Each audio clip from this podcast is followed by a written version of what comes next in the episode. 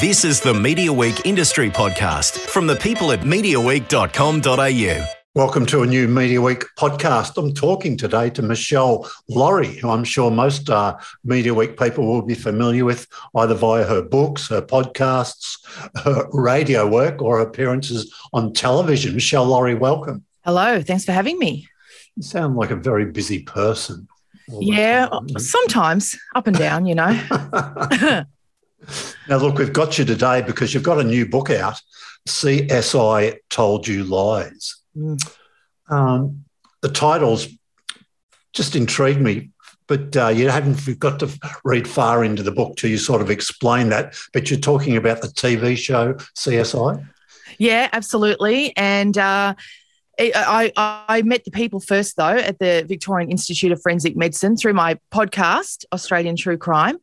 And the Institute is basically the mortuary and it's connected to the coroner's court and they asked me to come and help them with a web series for their website a couple of years ago. And I just fell in love with them. They're such wonderful people, gorgeous people. I was talking about them all the time. And then my friend and business partner Matthew Hardy said to me, "You should write a book. You should write a book about them." And he uh, he got the deal going, hooked up the deal, and and then here's the book. And whenever you talk to these people, they always have a grumble about CSI, and um, I was always like, yeah, righto, relax. I don't even watch it. um, but I, then I realized, oh, it's a thing, it's an issue in their line of work because it's affected the way that we, the public, think about their work to the extent that in juries, you know, juries sort of don't always listen to their their testimony properly. They they don't always take it seriously because we think we know better sometimes, or we think we can figure out forensic evidence ourselves. So it's actually a problem in the legal system, would you believe? Yeah. So the, the thing is, I guess, to, to sum it up, it seems to be that CSI overestimates the accuracy of some um, forensic investigations. Yeah, like you can't really tell the time of death, for example, um, the way they do on telly. DNA results don't really come back in an hour, just things like that.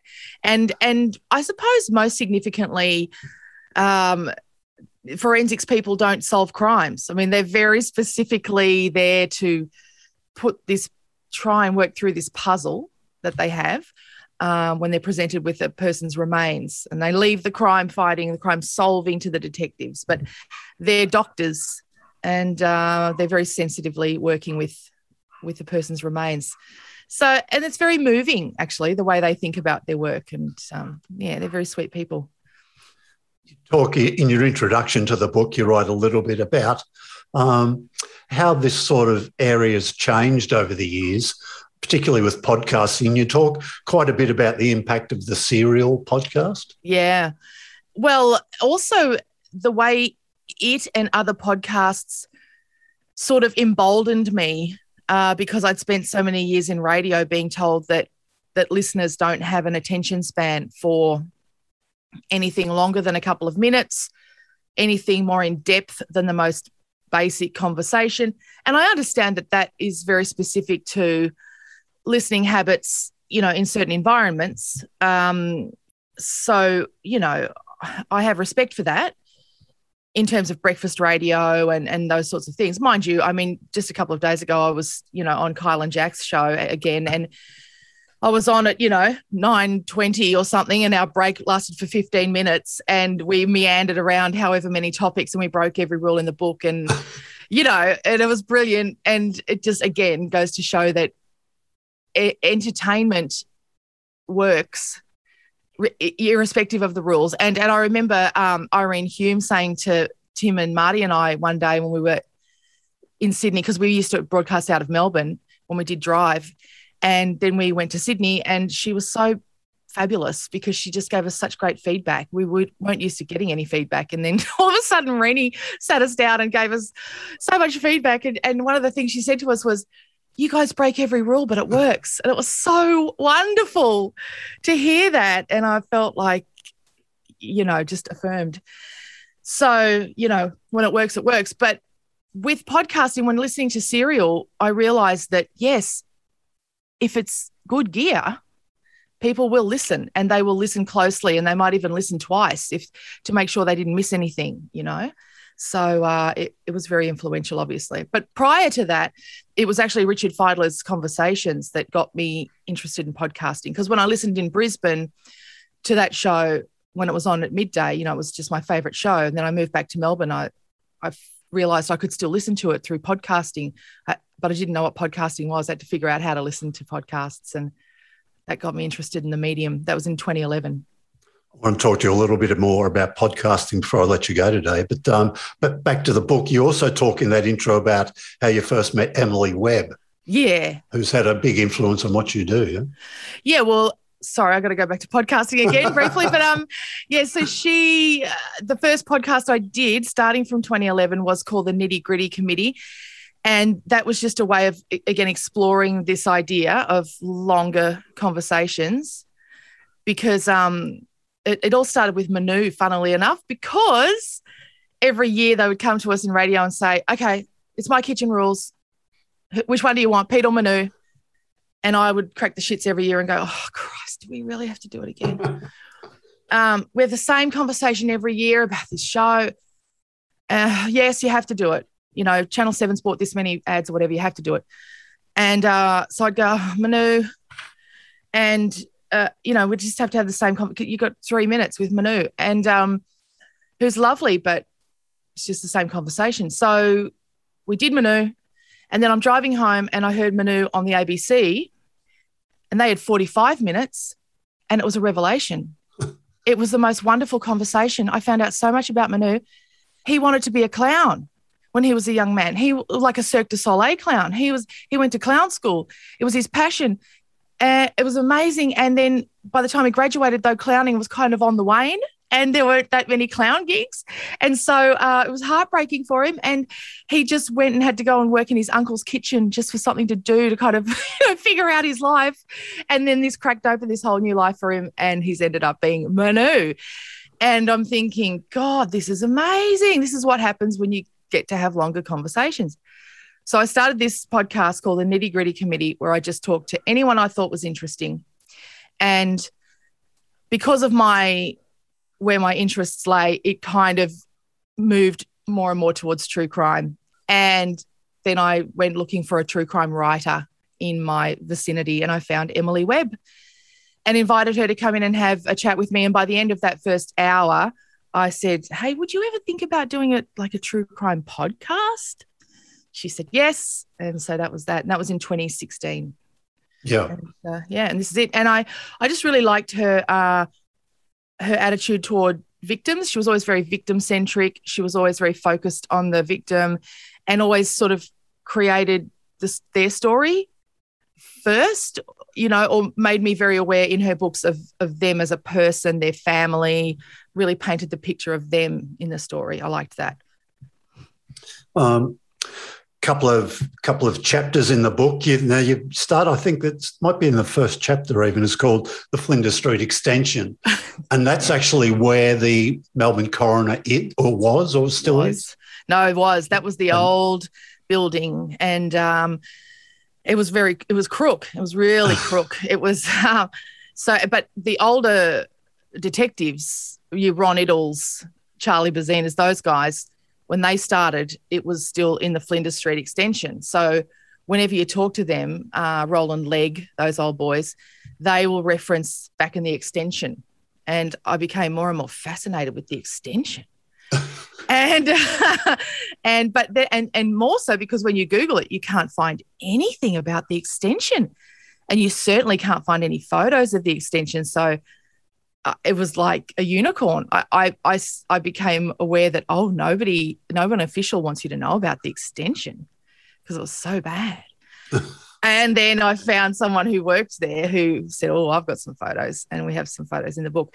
Yeah, the extension was bad. The extension was like the delivery area, if you will, hmm. was out outdoors, was a driveway. So from Spencer Street, a major street in the city in Melbourne, you could see bodies being loaded in and out of the mortuary. And the the reception area where families would, were waiting for the inquest um, you know uh, you could hear the sounds of the drills and the machinery of the uh, you know autopsies. You could smell the smells. And then people would come out with with cans of air freshener and spray them around the waiting area. Um, Roland Legg, the detective, said called it a house of horrors. Meshel, it was a house of horrors.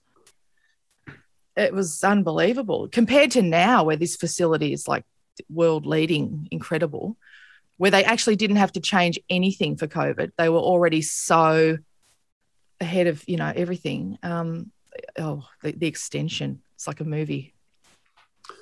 I, I haven't read the whole book, but I'm working my way through it. The I was just fascinated by the David Hookes chapter because mm. I was, uh, I mean, I'm from Melbourne. Um, I grew up, I went to that famous MCG cricket match where he hit all his fours in succession off Tony Greig. Yes. Um, I was a listener to his 3AW radio show.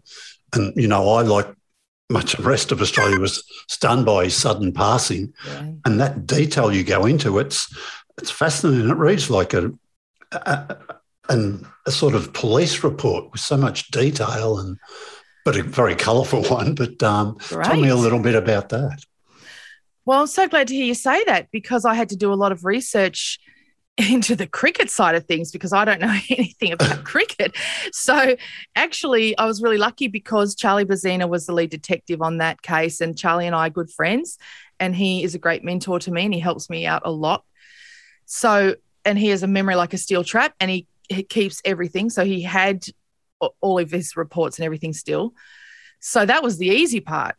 The hard part for me was, yeah, researching the cricket, and, and I'm just trying to understand that. and make that make sense to people like you, people who who love cricket. Um, fortunately, my, you know, Matthew Hardy, my business partner, loves cricket and has a photograph of himself as a small small child with a David Hookes t-shirt on wow. and kiss makeup, which is a whole other story. But um, so that helped. so, so yeah, it's an interesting chapter because for a lot of reasons. There are a lot of points made in there, such as the fact that there are about 40 eyewitnesses to what happened, and yet all of them gave different accounts. So th- that's about human memory. That's a great insight into the fact that we all think that our memory is infallible when in fact it's not. And um, we increasingly are aware of that, the evidence that memories, eyewitnesses aren't the perfect things that we think they are. Also, that was back when one punch can kill was not a thing. And Charlie was trying to establish it as a thing. He was trying to get the first ever conviction um, for manslaughter for a one punch killing because the young man who was a bouncer was a a kickboxer. He'd had a lot of training, was a champion uh, martial artist. But also, Charlie developed a great relationship with that young man and with his father and had a lot of empathy for them because he was a bouncer, but he had never been given any training as to how to de escalate situations without falling back on those skills. Uh, and now, you know, that is mandatory in in these venues.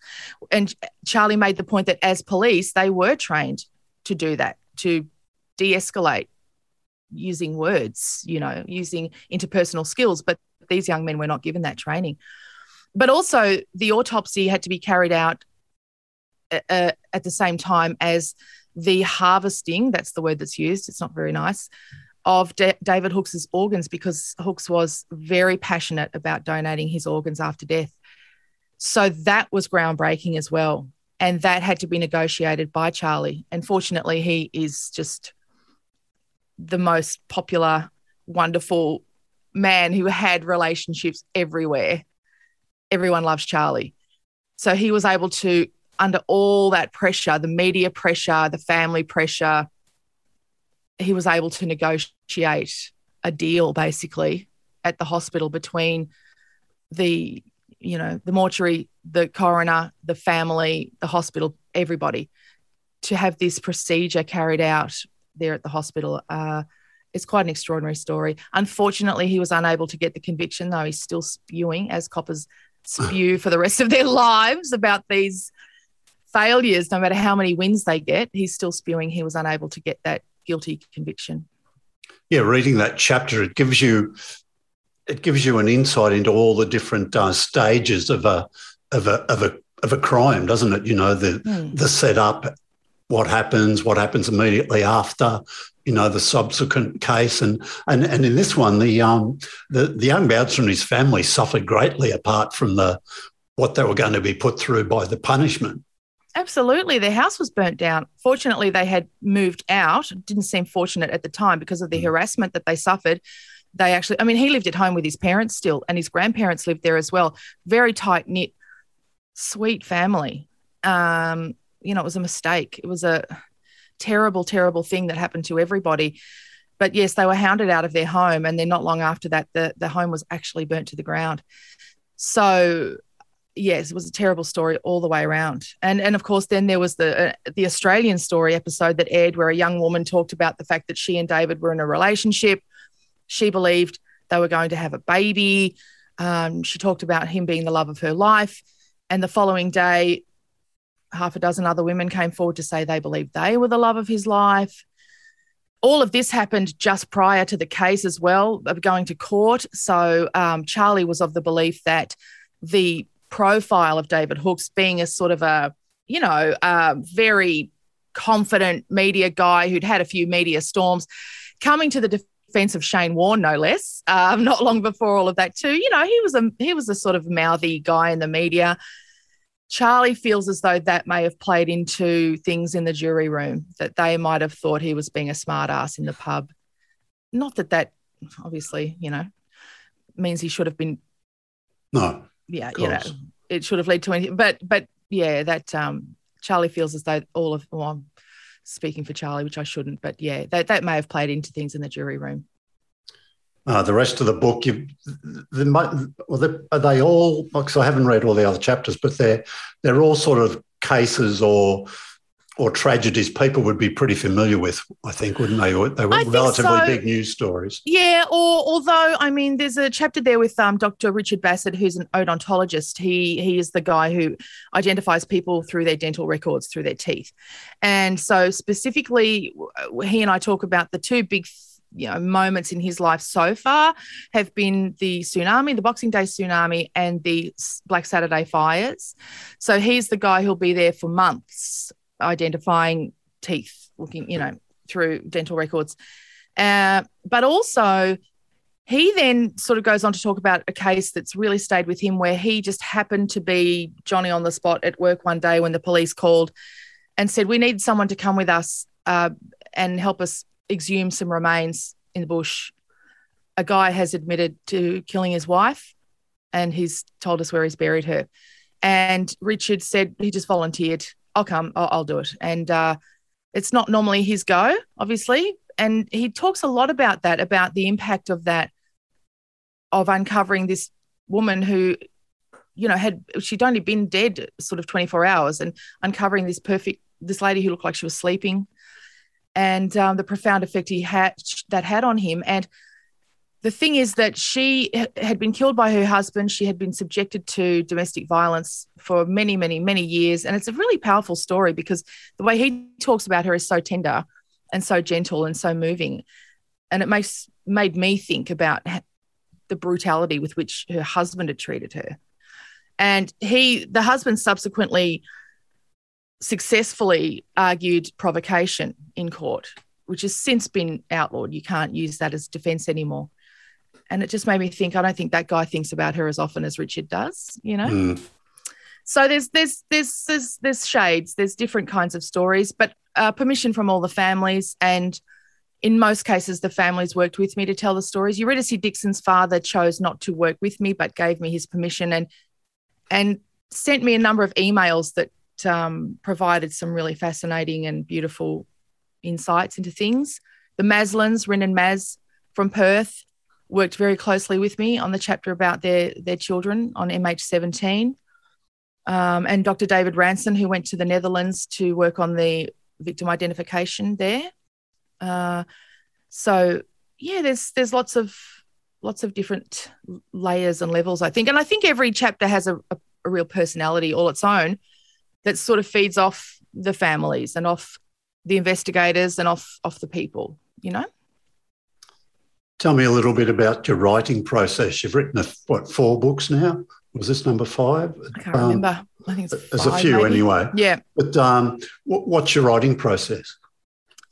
was somewhat interrupted this time by uh, lockdown and having a 10 year old either side of me wanting toasted sandwiches every 15 minutes. Um, but I tend to, certainly in this case, tended to write, really focus on a chapter at a time because I really felt like I needed to be, you know, really um, locked into a story at a time for a lot of reasons um, apart from the Maslins, because the Maslins, I, I tended to write bits and send them to them, and then they would t- take a while to get back to me usually. So I just had to wait it out and hope that I hadn't really hurt them. um, yeah, so I just had to wait for them to get back to me. Uh, but the others, I would really just lock into one chapter at a time, one story at a time, researching and back and forth, back and forth with the, with the people involved until I felt like I'd really locked it down and really finished it. And then I'd move on to the next one. But I enjoy the research a lot. It's just a lot of cross referencing with uh, news stories and digging, digging, and then referencing them back with the investigators, with the families, their recollections. Uh, yeah, just digging, digging. I, I, I would like to have been able to go to more places, but of course that was impossible. I, I was going to talk about um, Daniel Morcombe's case because the lady at VIFM called Dadna was the lady who who um, positively identified Daniel's remains. She was sent some bone material, and she was the lady who positively um, identified his DNA. But I want, really want to go and see Bruce and um, Denise because I have a relationship with them, but I, I was not able to get up there. So maybe next time. Are you a digital first person? Do you try and keep all your note taking digitally, or do you handwrite some of your stuff? Or- Yeah, a bit, a bit of both, but yeah, it's mainly digital. Um, yeah, mainly digital. Trying to keep, but but messy as hell. Like really, really like double. Oh, bad. I'm trying. I'm constant. But just before I spoke to you, I was I was googling uh, software actually again, like trying to figure out for the next one, trying to figure out how to take better care of of my notes. It's, it's messy, but yeah, gets there. Yeah, but personally, I find it's just I love writing, and I love writing physically, notebooks and that. But then Do you've you? got I'm too try- messy. to, no, but then you've got to transfer it all, and it's sort of double handling. So, yeah, and I'm too um, messy, and I and I've got so many notebooks, like so many, and. I forget where things are, and but it, I'm just messy. There is no, I'm messy. Yeah, disastrous. The um, is it because this is part of your? I mean, I hate to sort of commercialize it, but you've got a a brand, a business, so you have to make a living, don't you? And Yeah, this this is part of all that, I guess.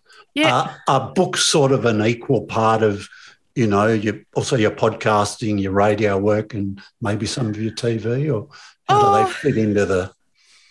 I have to say, up until honestly, up until Matthew started taking care of the book side of things, they were never, they never made me any money. Like they used to be. I remember Catherine Deveny saying to me a million years ago, books are for uh, vanity. You don't make money out of books. Books are just to have something on your shelf with your name on them. And I always treated it that way. Uh, I always treated it like, in fact, up until this one, I sort of decided, oh, I'm not writing books anymore. They're just too much work and you don't make any money.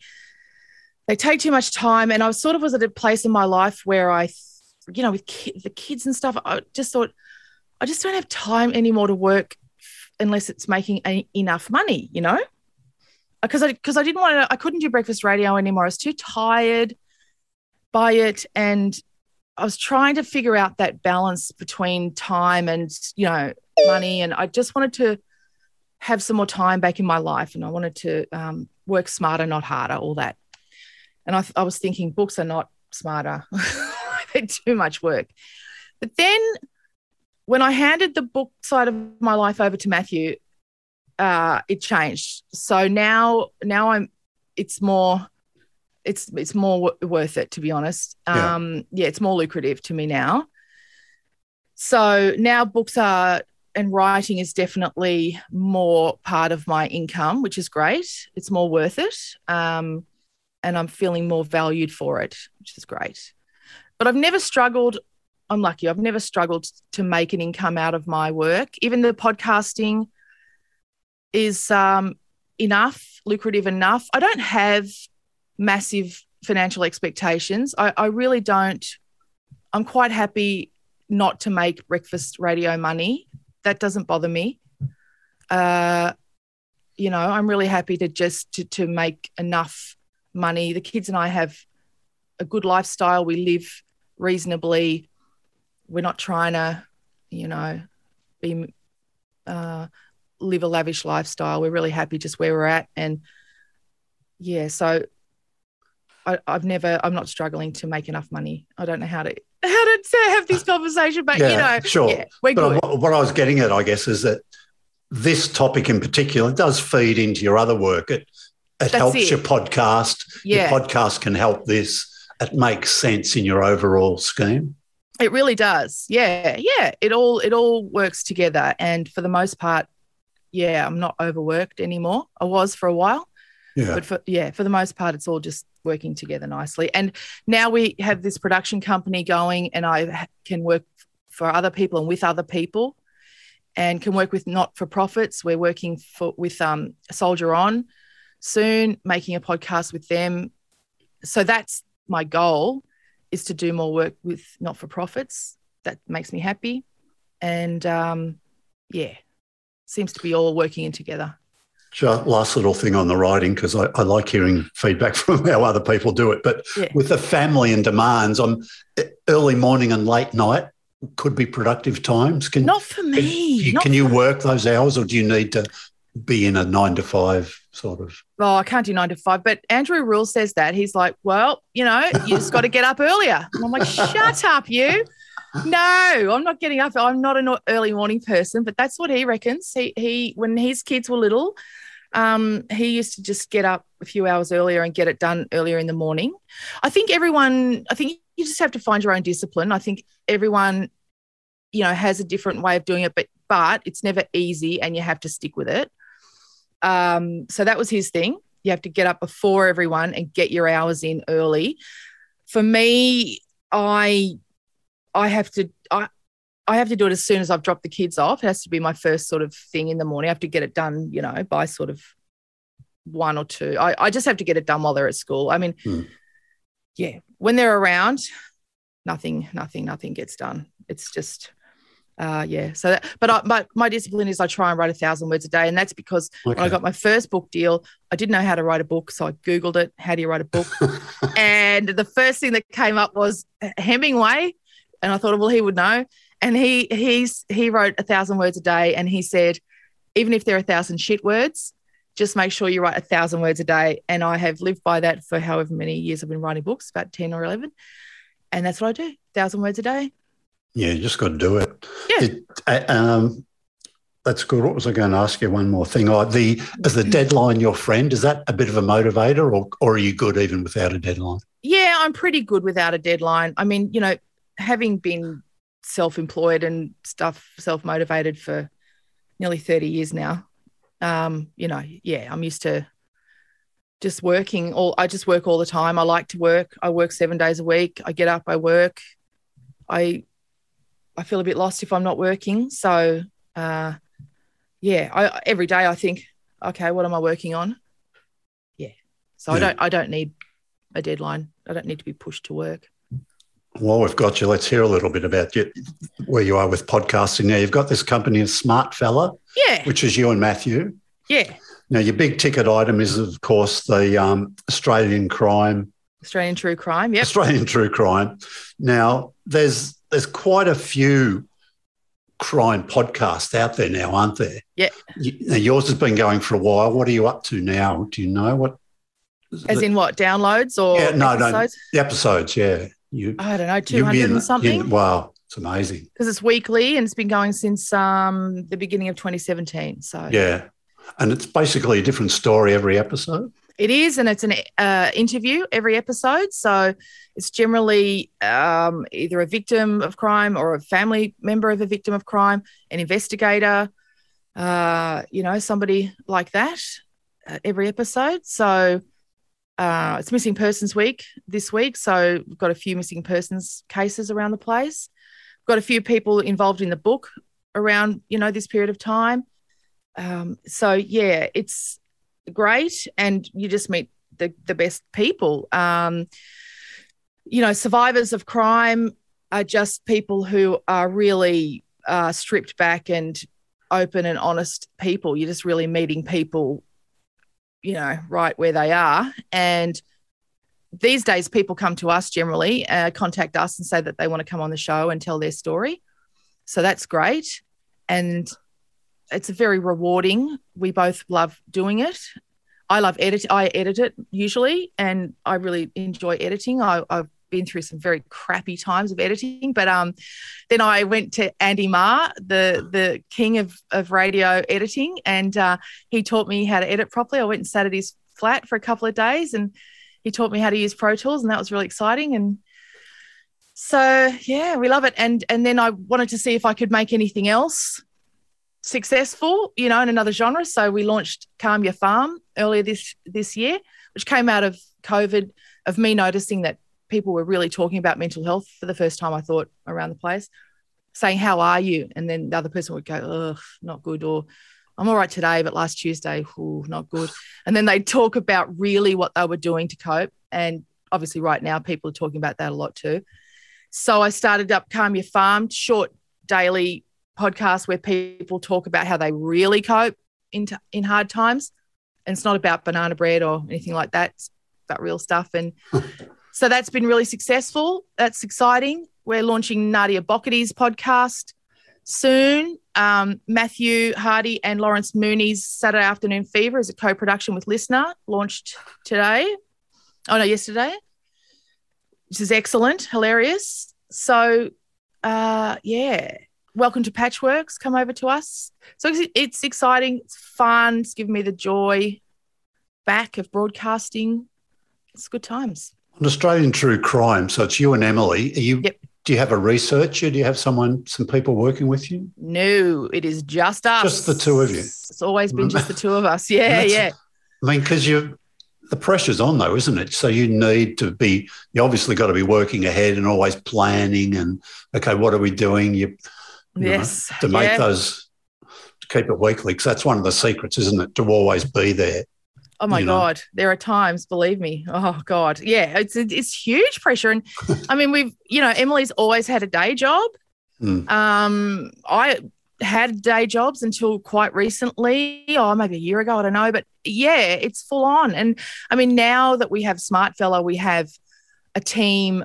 We have like a web person, and we have a marketing people. Like we have, you know, people around that stuff now but up until then, up until six months ago, it was really just us. So, uh, oh no, we had um, we had Zoe, we had Zoe Lee, who was a, a our web person, and um, she did merch for us as well. But yeah, it was really us. So and we work out of Castaway Studios a lot in Collingwood, which is awesome. Derek has been a sort of jack of all trades for us, but so we had a lot of great people around us. But yeah, it's it's been a ride and it's been fabulous, and we've got great listeners. We've just got this great community around us of listeners. It's, So- it's but that's podcasting, isn't it? Yeah. It's, it's really cool. So the business model, you have some advertising. You um, you say at the start of the podcast, every episode, we don't have uh, network overlord. Um, So you you like the idea of being independent, I gather. I do. I do. Having worked in radio for such a long time, I mean, it's so great. There's no editorial policy apart from ours. Mm. There's no. I think you have to have worked in that environment, and which is great. You know, I'm not shit canning it because it's where I learned everything I know. But you have to have worked in that environment to appreciate not being in that environment. And um, yeah, it's wonderful. It's I, I don't have a boss. I am the boss. it's amazing. the I don't think the podcaster has puts itself into podcast ranker. No, No, why would you? What even is that? so, I mean, so it's hilarious. It makes me laugh. It, I mean, I'm like, what? What is that? What is that? right. What is it? Can you explain it to me? What is it? Well, let's suppose. I mean, it doesn't give you exact numbers, but it ranks the The what? Well the popularity Oh, of, of what? Compared to what? Isn't that Apple charts? Like what? Of what? Well, it's separate to the Apple charts, I guess. Yeah, well, exactly. So the popularity of what? I mean, why is it so different? Like, I don't So you understand. So I guess it's supposed to be useful for advertising sales. Yeah, for advertising sales for SCA, like, doesn't it just rank their podcasts? No, no, right. Well, ARN's in there with all their stuff. Oh, right. Um, I think Nova's stuff's in there. Acast isn't in there. No, because isn't it just Um, radio stations shows? I think it's just like oh, I don't even know what it is or care. Yeah, but you Like don't. it doesn't. As far as you're concerned, it's not going to help you commercially to be in there. mate, I don't need any help commercially. This is the other issue. It's like whenever the, oh, God, I don't even want to get into it. Sometimes I, I'm approached by other, like I'm, I'm just very happy with ACAST. And whenever I'm approached by the uh, other sort of entities and we start talking, kicking around numbers, I just go, oh God, you have no idea. You just have no idea what we're doing over here. Like I'm I'm writing a lot of revenue where I am Mm. and they I don't know I don't know what they're doing. I just don't know how. Yeah. Does someone sell that for you? Do you have your own No, they do it all. They do it all. And um and they're great and I'm very happy where I am. So when you say they, who does your commercial sale? Oh, so Acast monetize Yeah. your. Oh, okay. Yeah. Okay. So I don't even understand and I don't even understand the process in other places where they're like piloting podcasts for a year or something. I'm like, it's Hmm. not a breakfast radio show. What are you on about? Just stick it on. Just upload it. Like, what are you doing? Mhm. It's bizarre to me. It's just Uh, really bizarre. And a lot of people would have just found yours organically, Totally. word of mouth, and we never uh, advertised. We didn't do. Emily and I didn't know how to. We didn't know how many listeners we had for at least a year and a half. We didn't know how to find out. We didn't know where you find out how many downloads you have. Yeah, Mhm.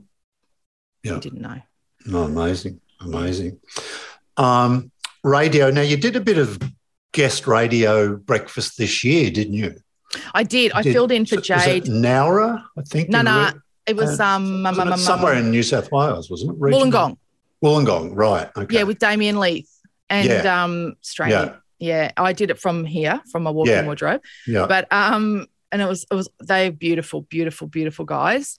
Um, but God, I can I, breakfast radio. God, I can never do it again. You never take a break would be my advice. I just said that yesterday to um to somebody in Brisbane. Um, I was like, God, it's, it's so exhausting. I thought, how can you? Mm. How did I ever do this? I was crawling. I was, but I did it with Ryan Rathbone. You know, runs the Grant Network. You're a big fan he- of Ryan's, aren't you? oh, he's my favorite, Mm. favorite boss. So um, he asked me to do it. I said, sure, anything, but God, hard, hard work. Yeah, yeah. Never do it again. so you never be tempted by crazy money to um, no, God, no. As I say, you know, I'm making enough money to live a nice life now. Uh, no, I don't need any more money, um, and certainly not for that. yeah. No, And what what about TV stuff? Do we do you still appear on the the project sometimes? no, no, no. it's done. And yeah, it's done. And again, it, you know, it would depend on um on what it was. There's nothing on television now that I would want to be on, yeah, but then you know, I don't know. It just would depend on what it what it was. And the same with radio. You know, like this week, I the other day I was in a studio with Mick Molloy again, and I was like, oh God, how fun is this? you know um it would depend there, there could be scenarios that you just could never knock back but uh, but i don't think any of them begin at 6 a.m i'm pretty sure yeah, yeah. All righty. Look, it's been great uh, talking to you today. Thank you for your time. The book is CSI Told You Lies.